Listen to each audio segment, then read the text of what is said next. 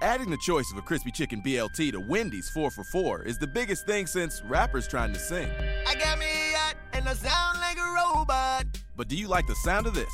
Wendy's 4 for 4 now comes with a choice of a junior bacon cheeseburger or a crispy chicken BLT. From Detroit to Macon, I keep it crisp like bacon. Both are topped with crispy applewood smoked bacon and come with four nuggets, fries, and a Coke for just 4 bucks. Oh, yeah. At participating Wendy's for a limited time, meal includes small fries and a drink, not valid in Alaska and Hawaii.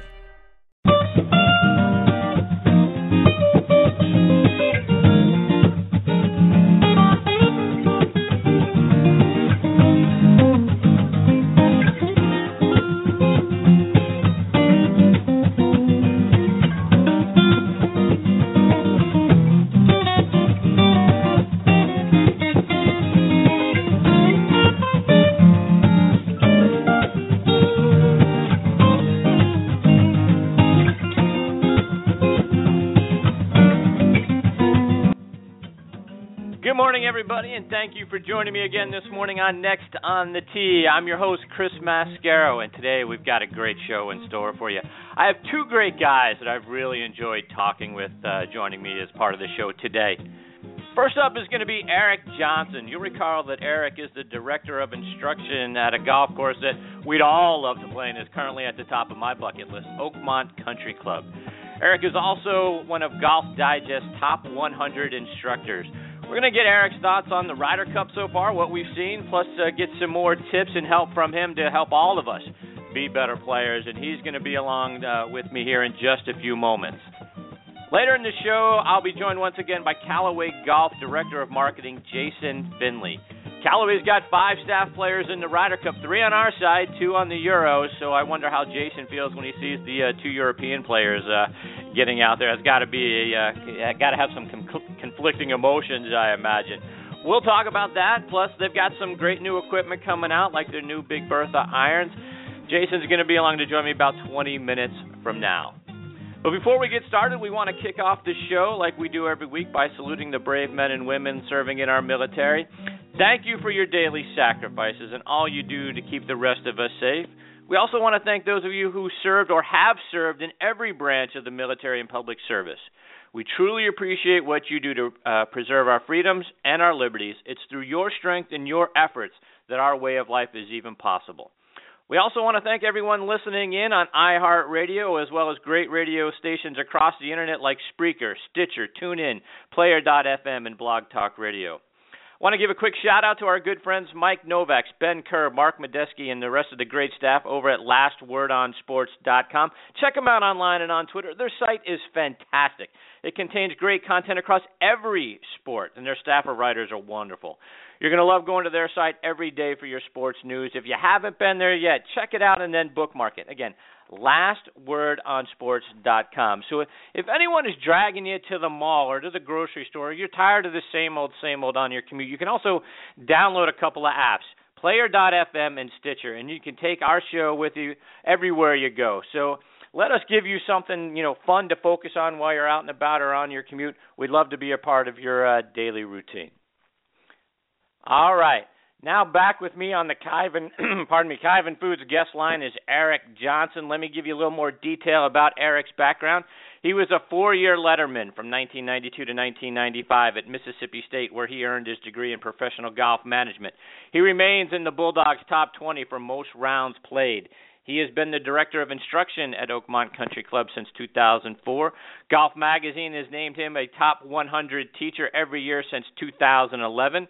He was also recognized as Golf Digest top 40 under 40 teacher. He is a three-time Tri-State PGA Teacher of the Year. He is also a two-time Horton Smith Award winner for his contributions to education, and he is on the advisory staff for TaylorMade Adidas Golf. Played on the uh, Can- uh, Canadian Tour, the Sunshine Tour, and the Golden Bear Tour. And last time uh, he joined me, I could have talked to him all day long, which is why we wanted to get him back as quickly as we could. Good morning, Eric. Thanks for being back with me on the show. Hey, Chris. Thanks for having me again, buddy. Thank you so much. Eric, I, I, I'm curious. You know, we got the Ryder Cup going on. It's going on over my shoulder right now. What's been your impression from what you've seen so far? Well, you know, I mean, again, uh, it's uh, it's been a battle again. Um, I kind of predicted that uh, the Euros would take it by three, and uh, it's uh wow, it's real close. You know, it's funny when when you watch these Europeans, they just make putts. They they finish it off. I saw that great stat. I don't know if you saw that, but of the last you know eight or ten years, of all the matches that went through to the 18th hole, the Euros had like 24 birdies to our 10, and they won the hole. Wow. And and you just see that you just kind of see that happening. I mean, a heck of a comeback from uh you know, I mean, Sir or uh, you know, Rory McIlroy and Poulter. I mean, it was right. Wow. I mean, how about Jimmy Walker and Rickie Fowler? I mean, they, they are they are awesome team. They're playing their butts off to get halves. I mean, it's awesome, awesome to watch. Yeah, yeah, agreed. You know, and and two, you know, a, a pairing, Eric, that you know I've been sort of riveted to is you know the two rookies, Jordan Spieth and Patrick Reed. How exciting are those two guys? I mean, you know, and and Tom Watson for making the decision to put two rookies out there together. Um, those guys are a lot of fun to watch. They're incredible. I, I'm telling you, they're they're just mowing people down here. It's fun to watch. I mean, you know, how about the guts from Tom Watson to sit this horse I mean, Phil Mickelson, a Ryder Cup hero, star, Hall of Famer. You're going to sit him, and you're going to throw these two rookies out at these guys, and then watch these two rookies perform beautifully. I mean, right? it's fun to watch. It's unbelievable. Yeah, you know, undefeated so far. Yeah, and it, you know, at the end of the game, it sounds a little cliche, but you know, the game of golf is winning, and I, you know, I mean, as I look back at the Ryder Cup, uh, you know, e- even now, I mean you know, whether you can say Europeans or Americans, obviously, you know, I'm a diehard American fan, but we've been losing so much, I've kind of mellowed. But it's, uh, you know, I mean, the game of golf is, it's true, the game of golf is winning, and you know, it sounds, it sounds crazy, but it's great to see the guys out there. It's great to see them at the end of the match shake hands and you know say let's, uh, let's, you know, get some lunch and and hang out. But it, it is cool to see. I do miss, I got to tell you, I do miss the little Seve confrontations everywhere. I miss a little bit of that. I think the Ryder Cup's missing a little bit of those uh, demons, but uh, Poulter's been trying to, to trying yeah. to you know ki- you know carry that torch, but uh, no one could do it quite like Seve. I, he was he was one of my favorite players to watch. I mean, just hit it all over the place and got it up and down and made birdies and just just a just a, a imaginative person. I the tour is missing those kind of guys right now. I really miss Seve. Miss watching him. Yeah, one one of the things we've talked to you know some of our previous guests about Eric is you know and, and not just on the Ryder Cup side, but just generally on tour, is you know the guys with big personalities. Right, I talked to you know Paul Stankowski last week, and Paul talked about you know how he you know either likes to watch or play against guys with the big personalities, and, and whether that's you know you're you're a fan or you just it's a guy you love to hate. But you know, we seem to be missing a little bit of that. You know, to your point, out on tour. Why is that? Do you think? What happened? Well, you know, heck, we live in this social media world where anything you say now gets bombarded out go. throughout the whole world and and back in the days, I mean, they weren't playing for this kind of money. I think that you know, I think these guys are saying, "Listen, if I can work for 10 years and make, you know, 5 million a year, I got 50 million, I'm checking out after this." And I think that they're they're just grinding it out. You know, I mean, I just think there's so much money. You know, anything that gets said is instantly posted around the world, and even if you say something stupid like this Patrick Reed when he said, you know, I'm a top five player in the world, that gets out there immediately, and everyone says, oh, he says he's top five. I don't think he quite meant it.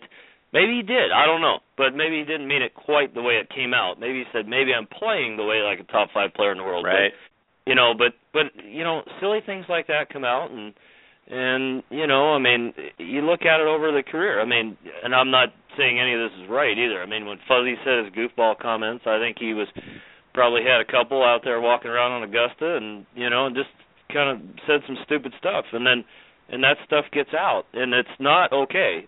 But you know i mean we live in this world now where anything that you say is dissected under a microscope you know. So I think that the guys are being more careful. You know, you just don't see the the train wrecks like John Daly anymore. I mean, they just don't they just don't really exist out there. They can't. They can't exist. Right, because to your point, I mean, we're we're all the media now, right? I mean, everyone everyone with a smartphone, you know, is the media. Because exactly. You never know when someone is is is videotaping you, taking a picture of you, and you know everyone. You know, at least if you're you know a celebrity or a, you know a big time athlete, you've always got to be careful of what you say and where you say it because to your point, five minutes later it's going to be on Twitter. Yeah, you know, and I mean, this is, you know, what I, not to bring a parallel into this, but Ray, the Ray Rice deal. I mean, how many times in the NFL have we seen domestic ex- dis- disputes and DUIs and you know public drunkenness, all this crazy stuff? But now we have a video, and that's like the smoking gun out there, where everybody's going to jump on this video and say how bad it is. Well, there's been hundreds of cases of that before, but now you actually have the physical viewing evidence, and now it's the worst crime that anybody's ever heard of. You know, I mean, it's a little. I, I trust me. I think that you know he's a piece of garbage. You know, for for doing that to his wife. But you know, I mean, before you know it was like okay, domestic dispute, okay, two games off, and but now we have the video showing how bad it is, and and and you know he deserves everything he's getting. I think you know, I mean, that's probably pretty harsh to say.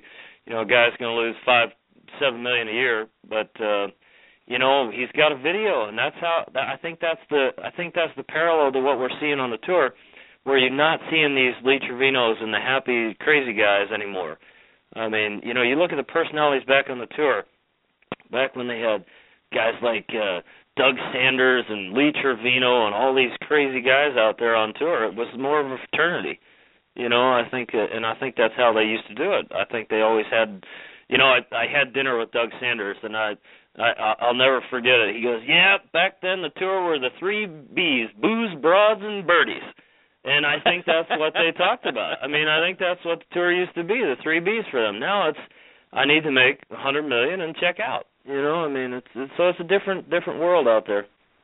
Yeah, well, that's very true.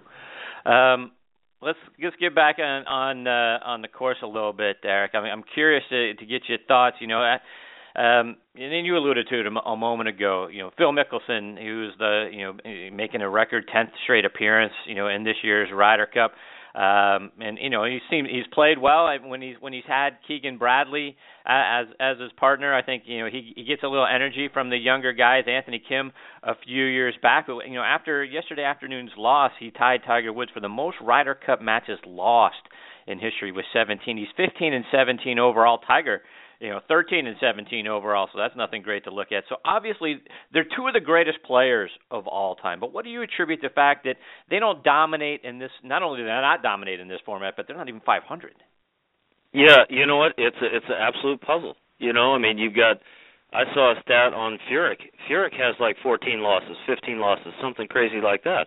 And you think of these grinders that these guys are and you would think and i think that uh I think that the what I, you know, and I think to Paul Stankowski's, you know, comment when you're playing someone who you feel is larger than life, you feel like there's deep down in you that there is something else that you have to you have to prove to yourself and the world. And and I think when these guys get in there and they start battling it out, trying to show that they are going to take down one of the top players in the world, then then you know, I mean, it's that deep down in I, I it's so hard to describe, but you know, there's something in you that says, you know what, I want to take it to this guy. I'm going to give it everything I got. And you know, I think that you know when you watch Phil and and Tiger especially with his dominance in the world of golf and the way he was growing up in in uh, the amateur world and winning all those matches. I mean, come on, you telling me you can't even get 500 out there? It's it's right. unbelievable. But but Furyk's the same way. I think he's got 14 or 15 losses. It's it's unbelievable. And you know, I think that I think it's uh kind of when you look back at like a Freddie Couples and you know and and Ray Floyd that that pairing that was such a dominant pairing. And you look at you know I think I think Phil mentors these guys and I think that he helps them out out there. And then they also are world beaters. I mean Anthony Kim I you know I mean he was so good back in the days. And then you know when he gets with Keegan and and and Phil that's that's hard to beat. But again you know we saw him sit out the whole day I mean, right. your your horse, your horse, out for both matches. Unreal. Yeah, hard to believe they're not playing at all today. I was very. I figured he'd play him in the afternoon. I thought he'd say, right. you know, sit sit him out. Okay, play 36. Take the morning off, and we'll see you in the afternoon and get ready. And right. you know, but he's driving. You know, Phil's driving a little wild, and you know, missing a couple short putts. And if you look at his Achilles heel, I think that you know through his career, I mean, there's God knows how many majors this guy would have won if he could have made some short putts. You know, I think Shinnecock Hills, and you think of uh, you know uh, Winged Foot, and you think of all these great places where he should have won, but man, his just speed was so off on those short putts that he didn't win. You know, I mean, man, he could have, Yeah. he could literally have twelve, twelve majors, I think, right now, and probably should. Yeah. Right, and he's he he's our generation's Arnold Palmer, right? How many you know, how many you know how many majors did Arnold throw away from a a wayward drive or you know taking a you know taking a risk that he probably shouldn't have taken? I think Arnold would be the first to tell you that you know he he's done that. I think he said that many times. But Phil Phil's our our generation's version of that.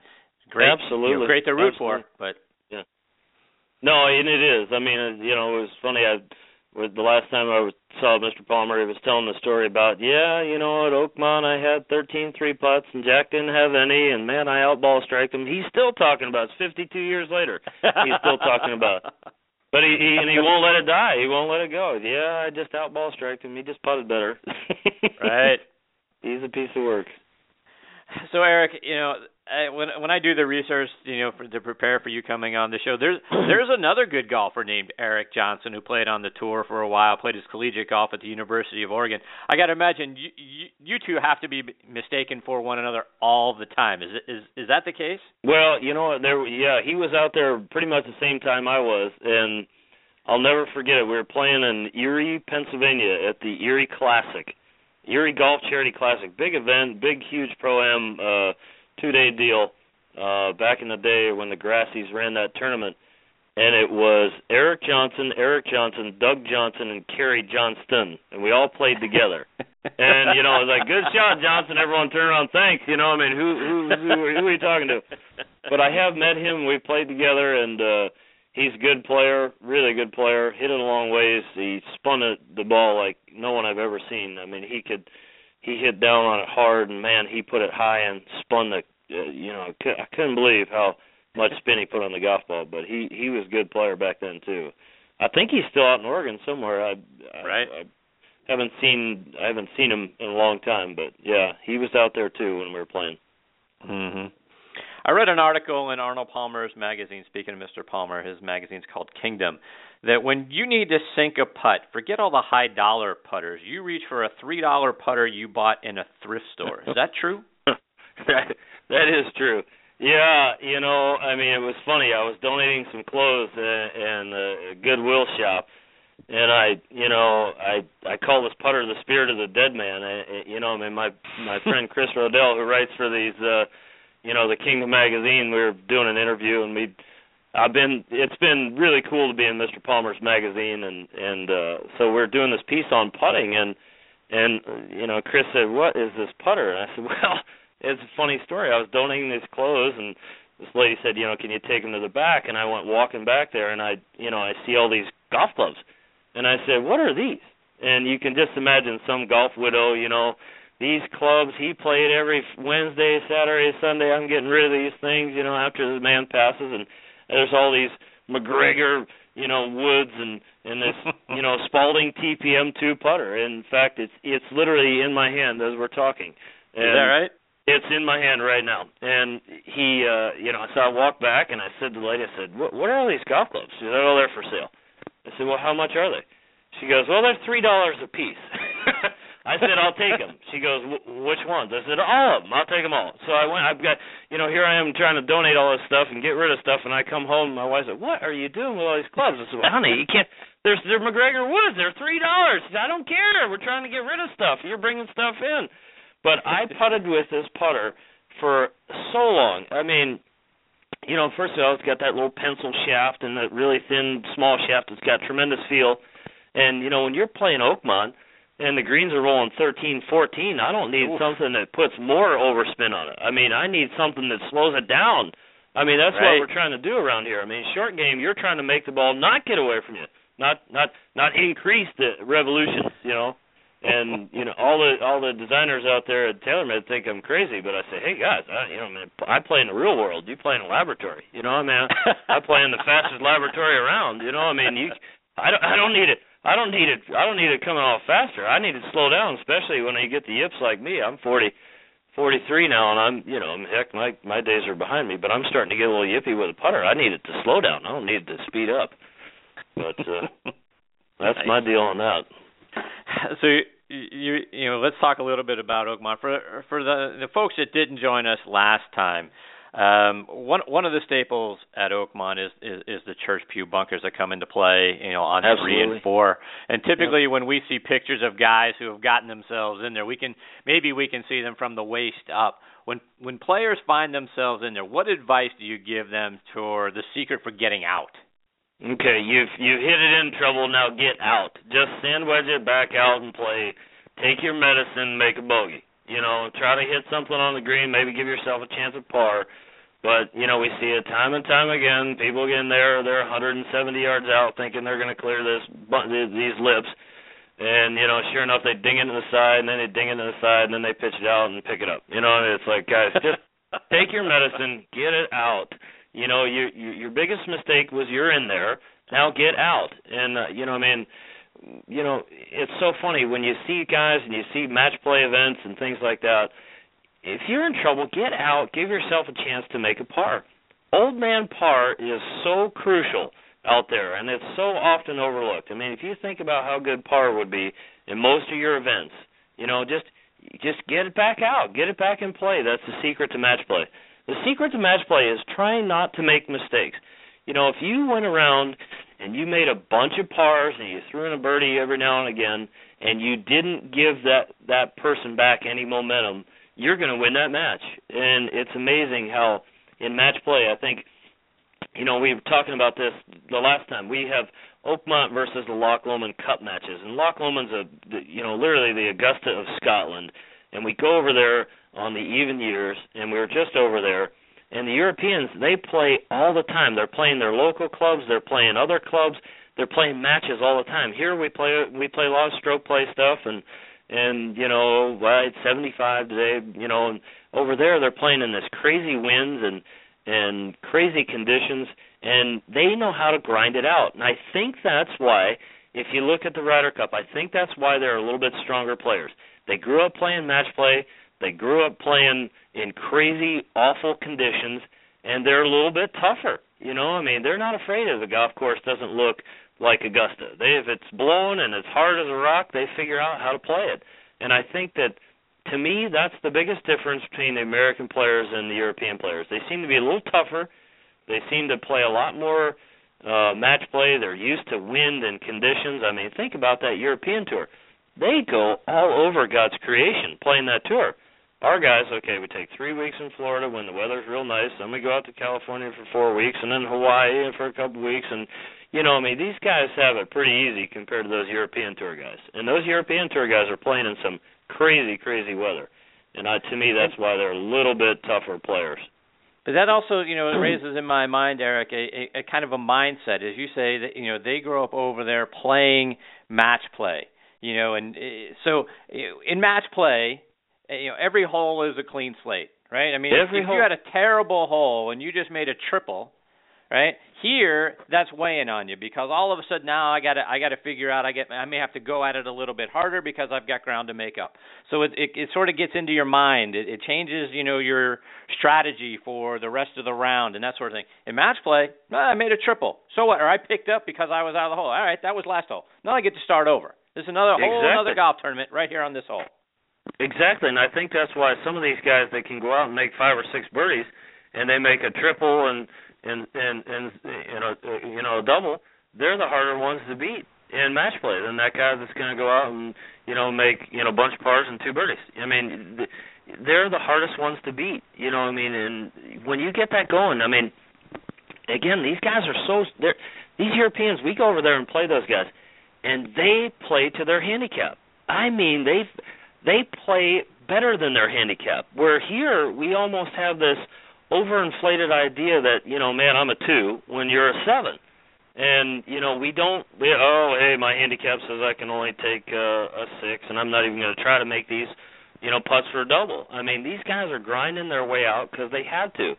Um, you right. know, and I I think there's a big difference there. I think that you know we over here think, well, I'm a I'm a two. Well, no, you're a ten, and you play like it, you know, and and so We're delusional. I, I just don't.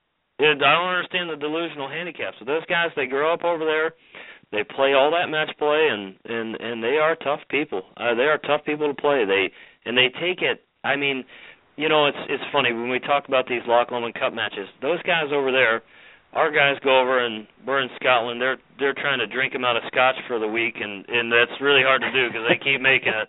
And those guys come over here and they're like, I'm playing for my country, I'm playing for my town, I'm playing for you know my club. I mean, there is a spirit of uh of almost patriotism over there that's it's incredible. It's fun to watch. I mean, those guys they take it really. I mean, you know, I never.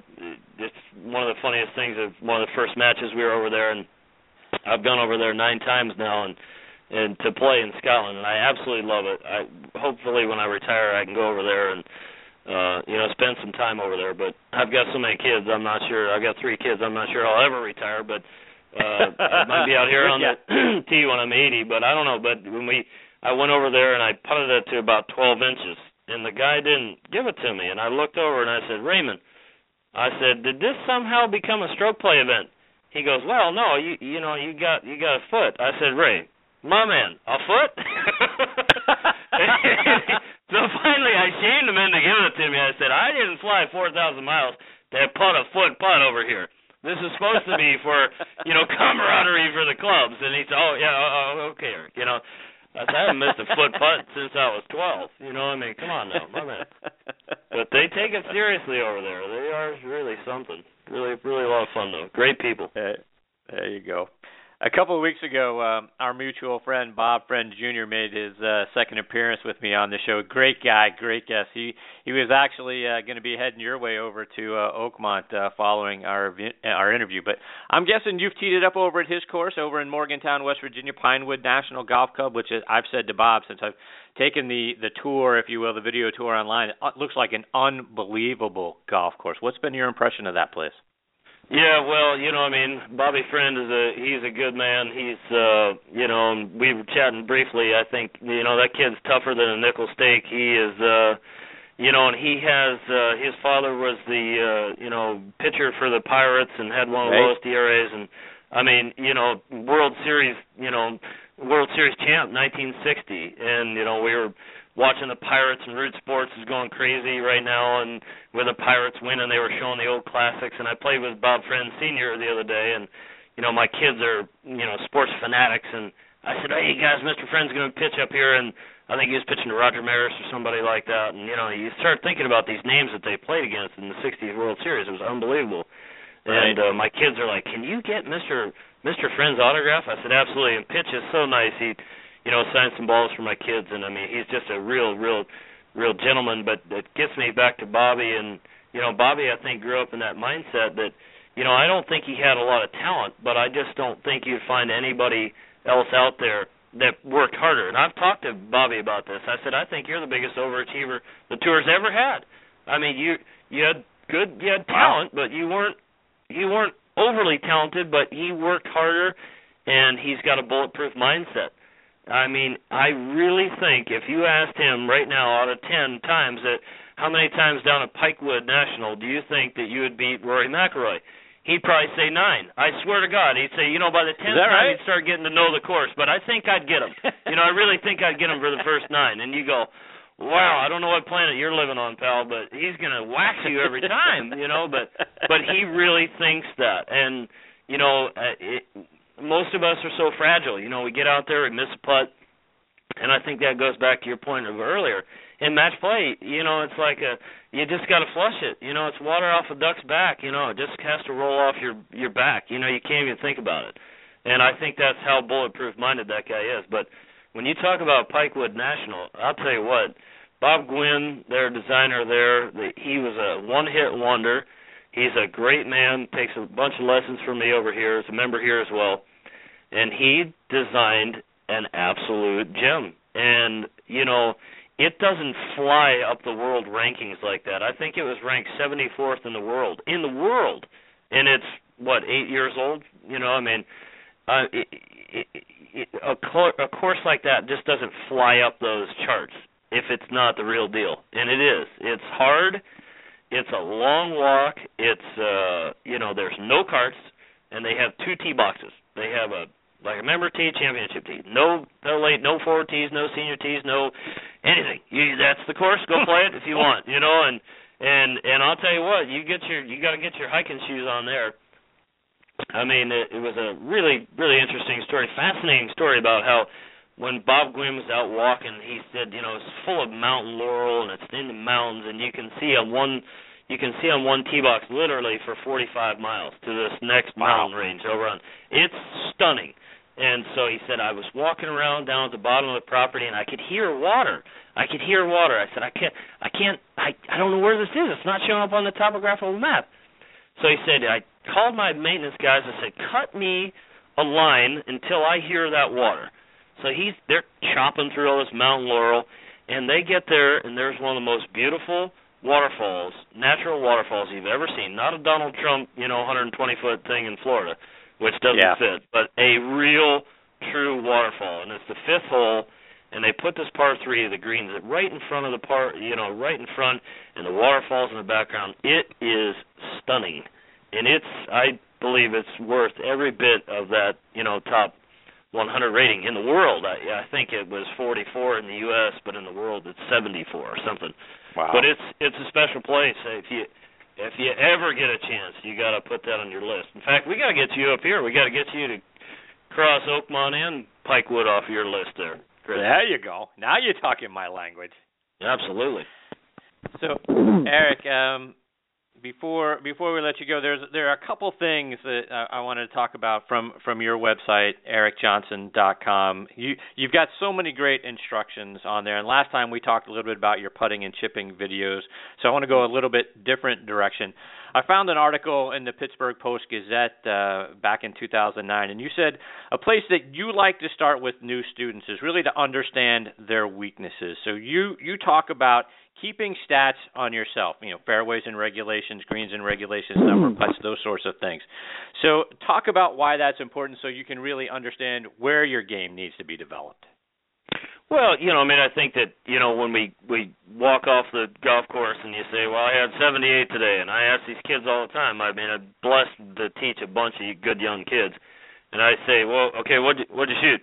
I had 78. All right. Well, what did you do wrong? Well, you know, um, hmm, um, um, well, I, uh, I missed a putt. Where? You know, I mean, they, they they don't they don't they don't think about it that way. They just think of a number, and you know, so uh, it was you know every tour player I work with, and you know, I worked with uh, Per Ulrik Johansson and you know, the first thing I did with Per is I went and said, uh, listen, I got the shot link guys, and I said, give me all his stats. You know, I want to know where he's good and where he's bad. And he was like 50th in ball striking, and his chipping was 162. And I said, Per, you know, I mean, he, wanted to work on full swing. I said, we're walking right over the short game area. We're gonna chip. He goes, no, no, no. I, said, I I chip because my long game is I hit it left. I said, Per, you only miss four ground, greens around. There, you know, I mean, you're gonna miss something. You know, I mean, but when you do, you got to get it up and down. You know, I mean, and it was hard for him to, uh, you know, he wanted to go work on full swing, and which most people do, but a lot of times that isn't the case. You know, you might hit great and you know have 36 putts, and you know, so I'm not going to go. You shoot 77. There's a lot of different ways to shoot 77. Uh, in our section championship, I hit 15 greens and I had 36 putts last, you know, uh at at St. Clair and you know, I mean I walked off the course going, Wait a minute, I hit it unbelievable, but I had thirty six putts. If I putt like a normal human, I shoot seventy. And uh so I wasn't gonna go out and and go hit balls. I went over to the putting green and tried to find out why I keep missing everything over there. But uh you gotta keep stats on what you're good at and what you're bad at. It's uh really, really important. I also read where you talk about the importance of footwork and your toes, which seems odd to talk about your toes impacting your golf swing. Talk about our footwork and what it should be like. Yeah, well, I mean, uh, you know, one of my true mentors was Jim Flick, and I miss him every day. I uh, he was he was a man's man. He just he com- he just he just commanded respect out on the on the tee, and he was so much fun to work with, and he made it fun. And one of his biggest things that he taught me was the correct way that the feet roll. You know, I mean, we hear all this thing about posture and spine angle, but if you think about it, if you're standing there on the ground and you're shooting up off of your right foot, well, you've totally destroyed your posture. You're up and out of the shot. And, you know, to me, the greatest way to improve your game is to be able to hit the ball in the center of the face every single time. Once you learn how to hit it in the center of the face, which which the feet the feet they roll in, they roll inward, they roll the left rolls in a little bit, and the right rolls in, and at impact the right heel is still basically on the ground, especially with an iron or anything on the ground. And, but I see so many people that get to the top and they jump up off of their back foot. So one of my all-time go-to best drills, especially this works for not only if you're not hitting it solid, but if you got that shank word, that that guy, you know, if you got that yeah. that word, just stick your right toes, you know, your big toe up to the top of the shoe, hit a few shots, and think about it. If your body weight is going towards your toes, that hosel of the golf club is now working closer to the ball. Not a good thing. You cannot have that happen.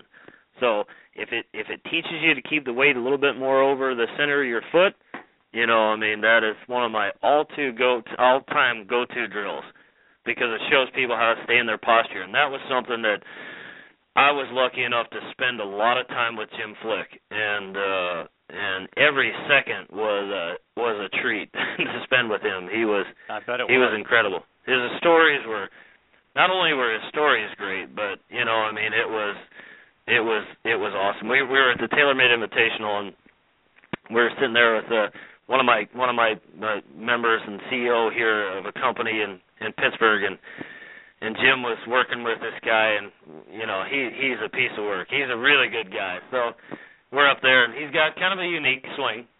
so he said, "All right, coach, you know, here you go. This is what this is our product. You know, what can you do with this?" So he gets Alan in this great posture and he says, "So let me let me ask you." He said, "Alan, what's that feel like?" And and so Alan goes, "Well, I don't know, coach. What's it supposed to feel like?" And Flick went haywire. He said, "Are you the CEO of your own company?" And he goes, "Yeah." And he goes, "Well, you're not really good at following damn directions. Don't you ever ask me a question to a question." And he hit him on the butt, and he said, "Now, how's that feel?" And he goes, "Feels great, coach." but he had total rec- he had total command over the tee. I mean, he was, and he didn't mean it bad. He was just he was just telling Alan, "Don't you ever." Answer a question with a question to me, and and he just slapped him around. It was hilarious. And ever since then, I mean, he he had a way of just dealing with people. He was he was awesome. I miss him every day. Eric, what what events have you got coming up that our uh, listeners should know about? Well, we have uh we have the men's open coming up in 2016. You know, preparations Right. are already begun. We've cut some more trees down. We've uh Wow. We yeah, there's I, there were some trees that were in between, you know, 11, 12 where you couldn't see across over to the other side of the golf course that cuts across through the turnpike. Uh and uh we've cut all those down. We redid the bunkers. We're uh we took our east course which is was a uh, a public course at the time.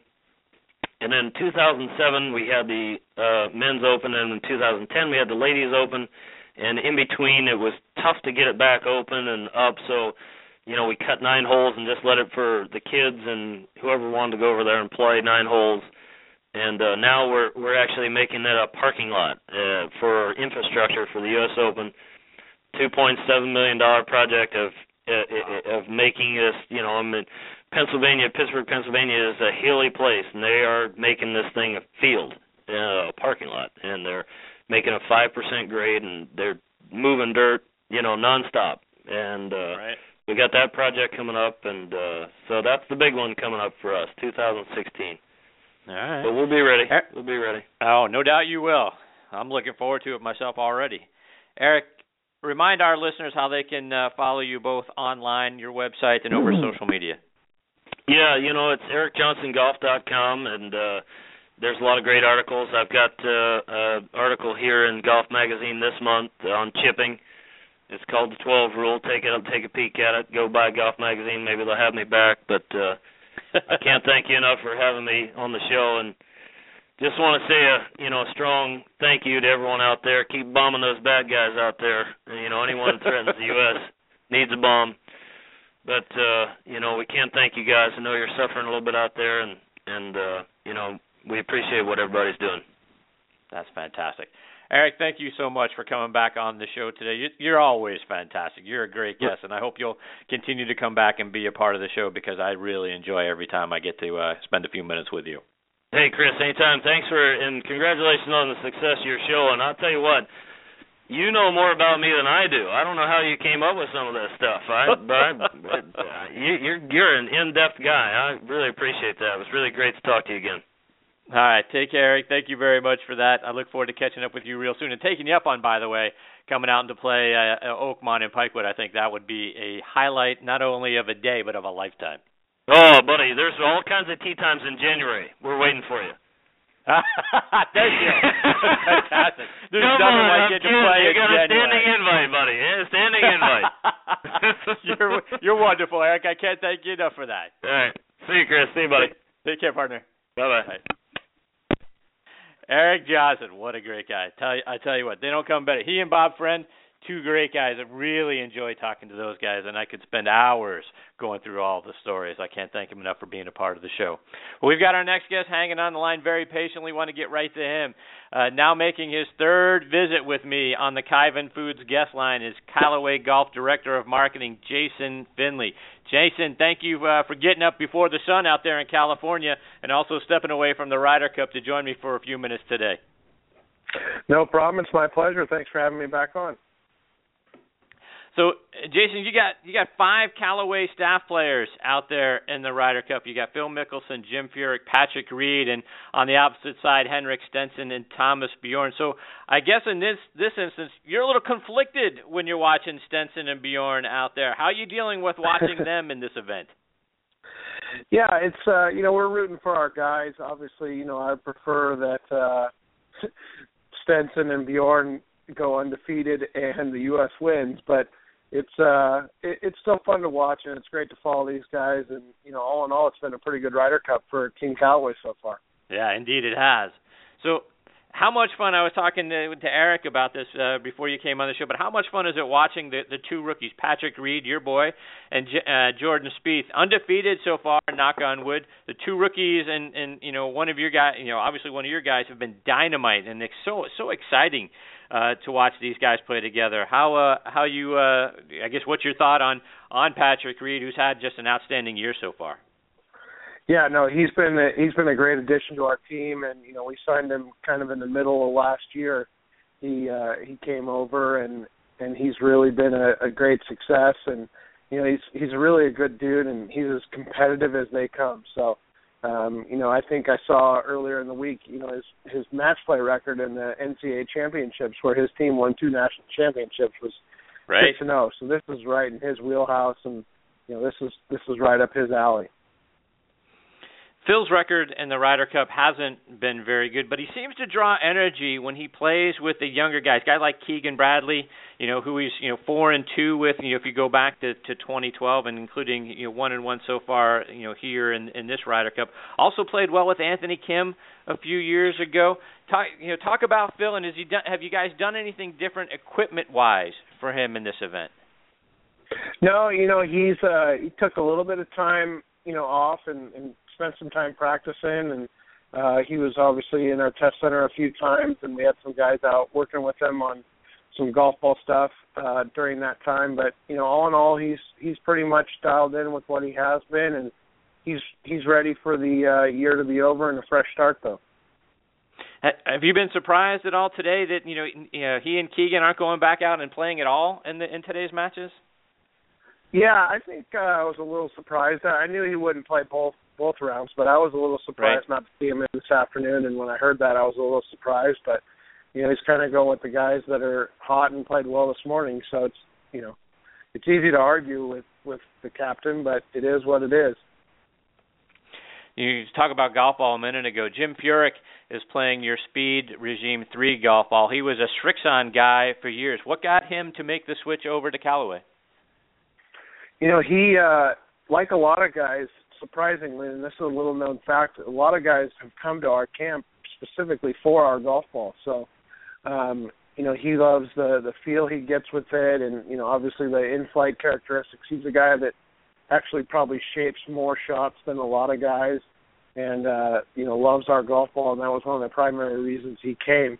in fact, when he first signed with us, it was only a uh, driver and, and golf ball deal, and he ended up, you know, playing all of our stuff and is is converted now to a full staffer. But uh, it was just driver and ball were the primary reasons he came to our camp originally you know, and Jim's had an outstanding year, and in my opinion, hasn't gotten enough credit for what he's been able to accomplish this year at 41 years old. He's he's a Pittsburgh guy and a Steelers fan, so he's you know, he's near and dear to my heart.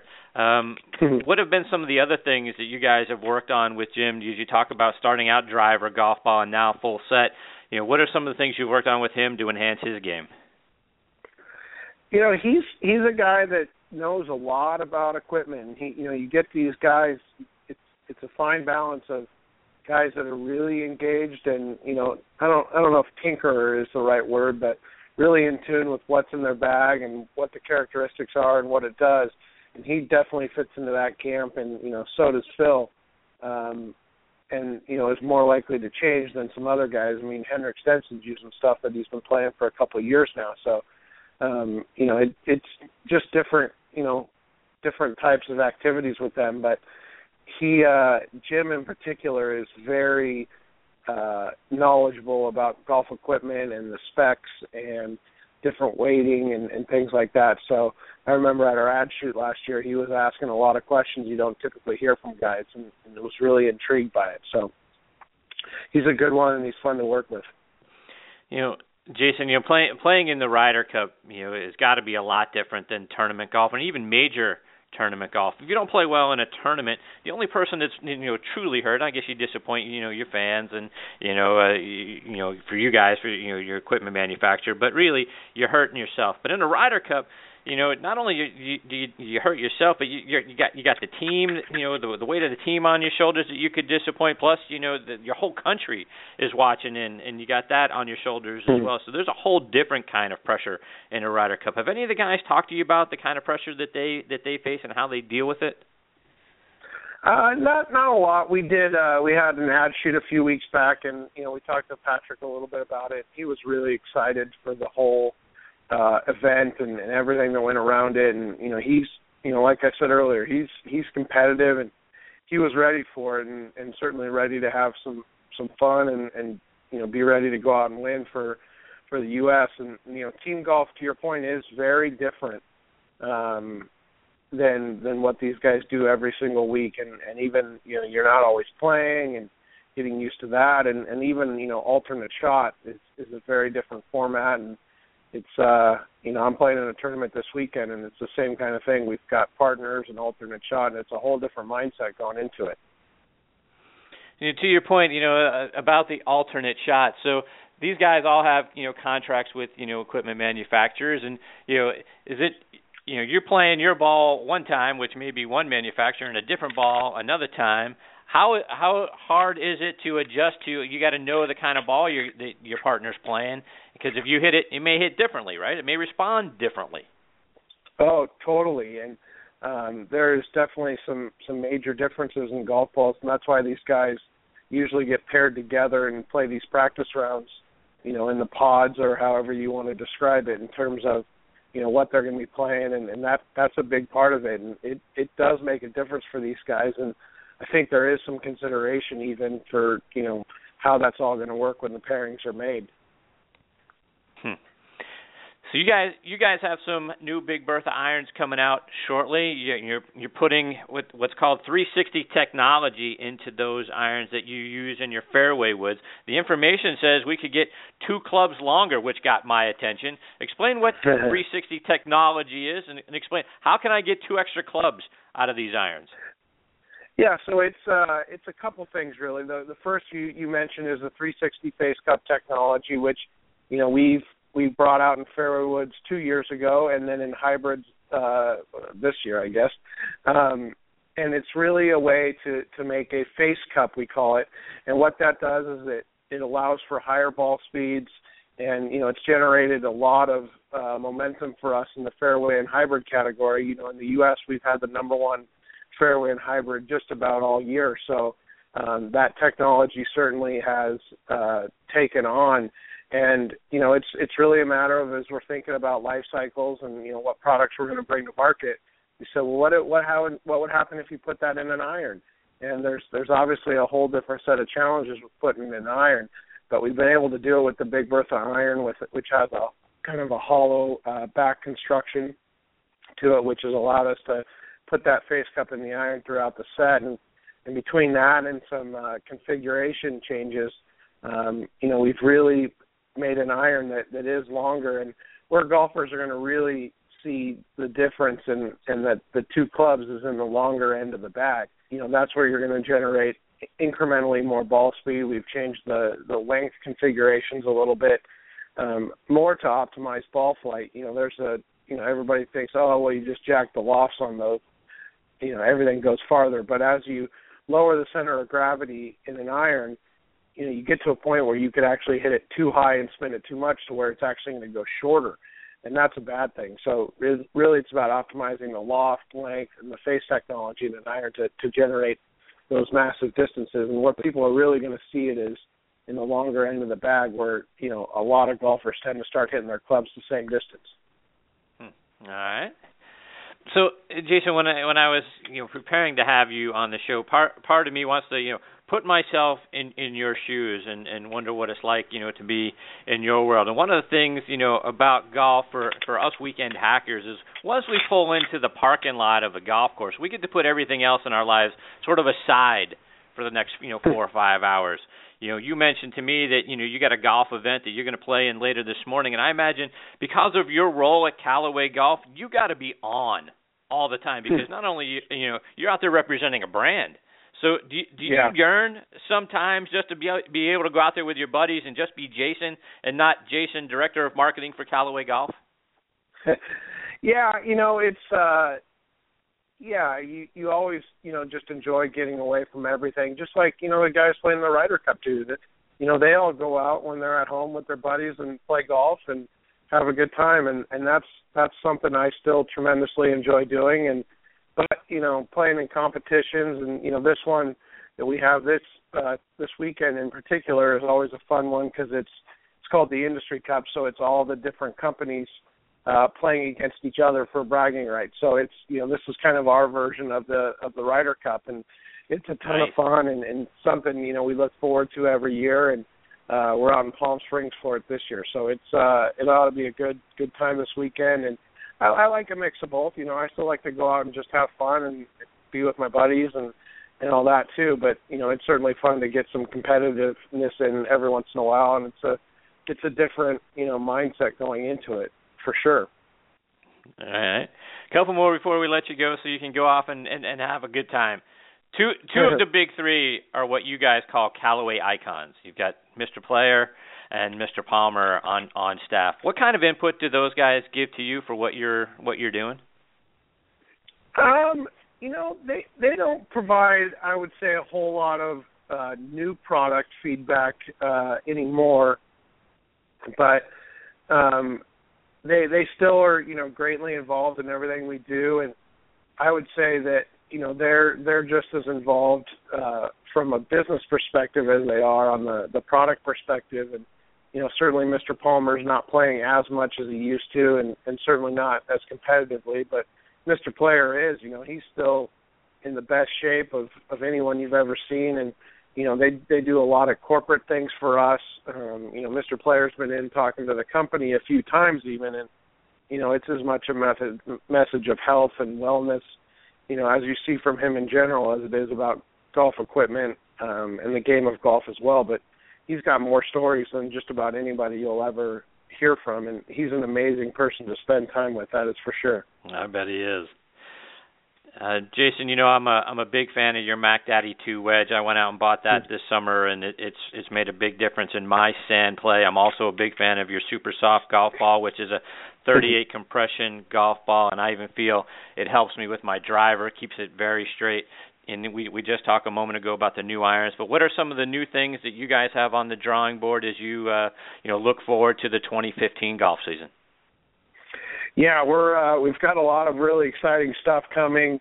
Um, starting obviously with the Big Bertha iron, as you mentioned, we'll have another uh, driver uh, launch here um, before the end of the year, and uh, more next year to come. So Um, we also have a new and improved version of Super Soft, which is a little bit softer even.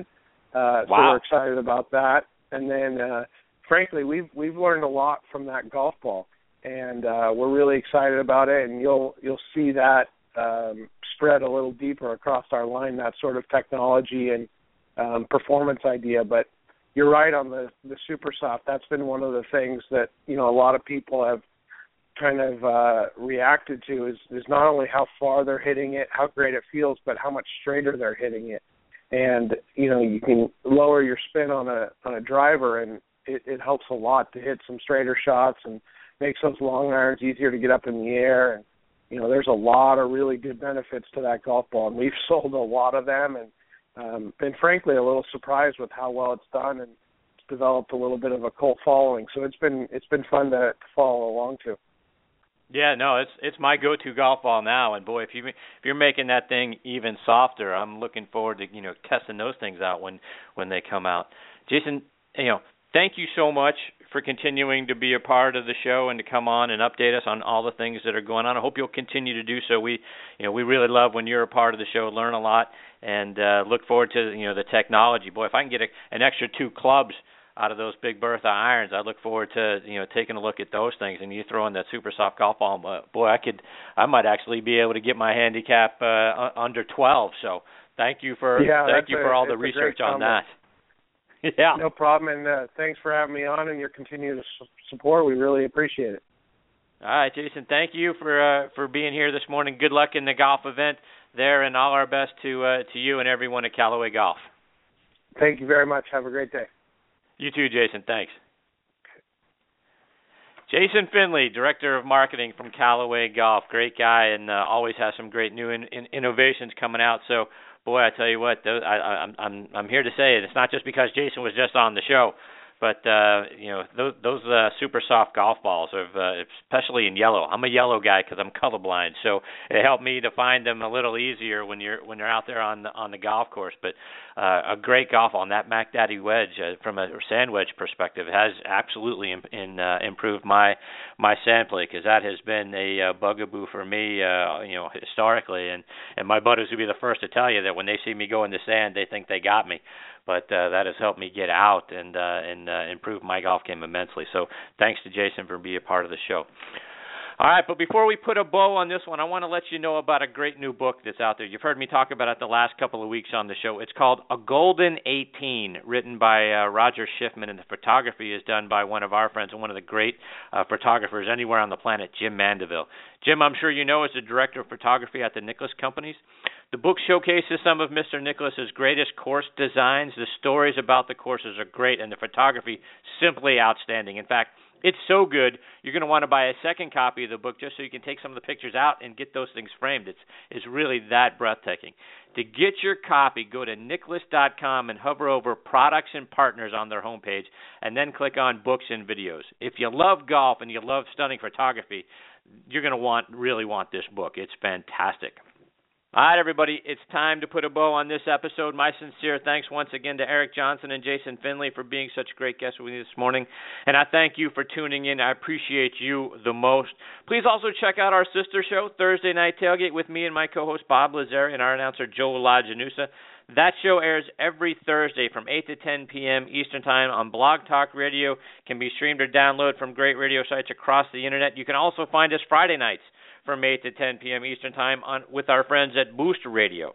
Uh, we're joined every week by legends from around the NFL and the CFL. We are official partners of the NFL Alumni Association, also the official radio show of uh, Mike Ditka and Jerry Kramer's uh, organization, the Gridiron Greats, a wonderful organization doing some great things from for the legends of the NFL, guys that you know were from way back when, from the 50s and 60s, before there was anything as uh, you know such a thing as a, a a six or seven or eight figure salary. Guys who built the foundation that the NFL now gets to live on. Unfortunately, those those guys came along at a time when there were no health plans.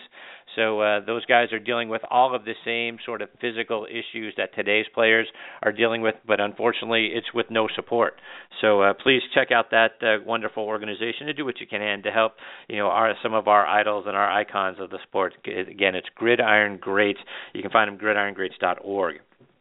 Also, please check out uh, our shows online. You can find this show at nextonthetee.net and ThursdayNightTailgate.com. You can stream or download any of our archive episodes and keep up to date with who our future guests are going to be.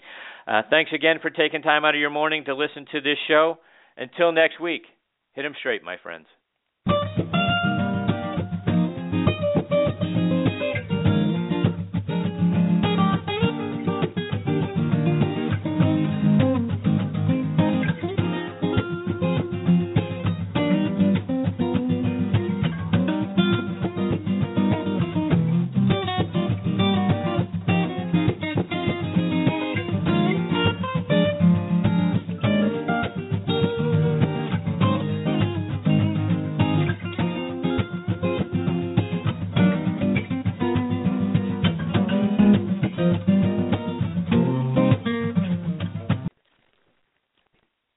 Adding the choice of a crispy chicken BLT to Wendy's 4 for 4 is the biggest thing since rappers trying to sing. I got me yacht and I sound like a robot. But do you like the sound of this? Wendy's 4 for 4 now comes with a choice of a junior bacon cheeseburger or a crispy chicken BLT. From Detroit to Macon, I keep it crisp like bacon. Both are topped with crispy applewood smoked bacon and come with four nuggets, fries, and a Coke for just 4 bucks. Oh, yeah. At participating Wendy's for a limited time, meal includes small fries and a drink, not valid in Alaska and Hawaii.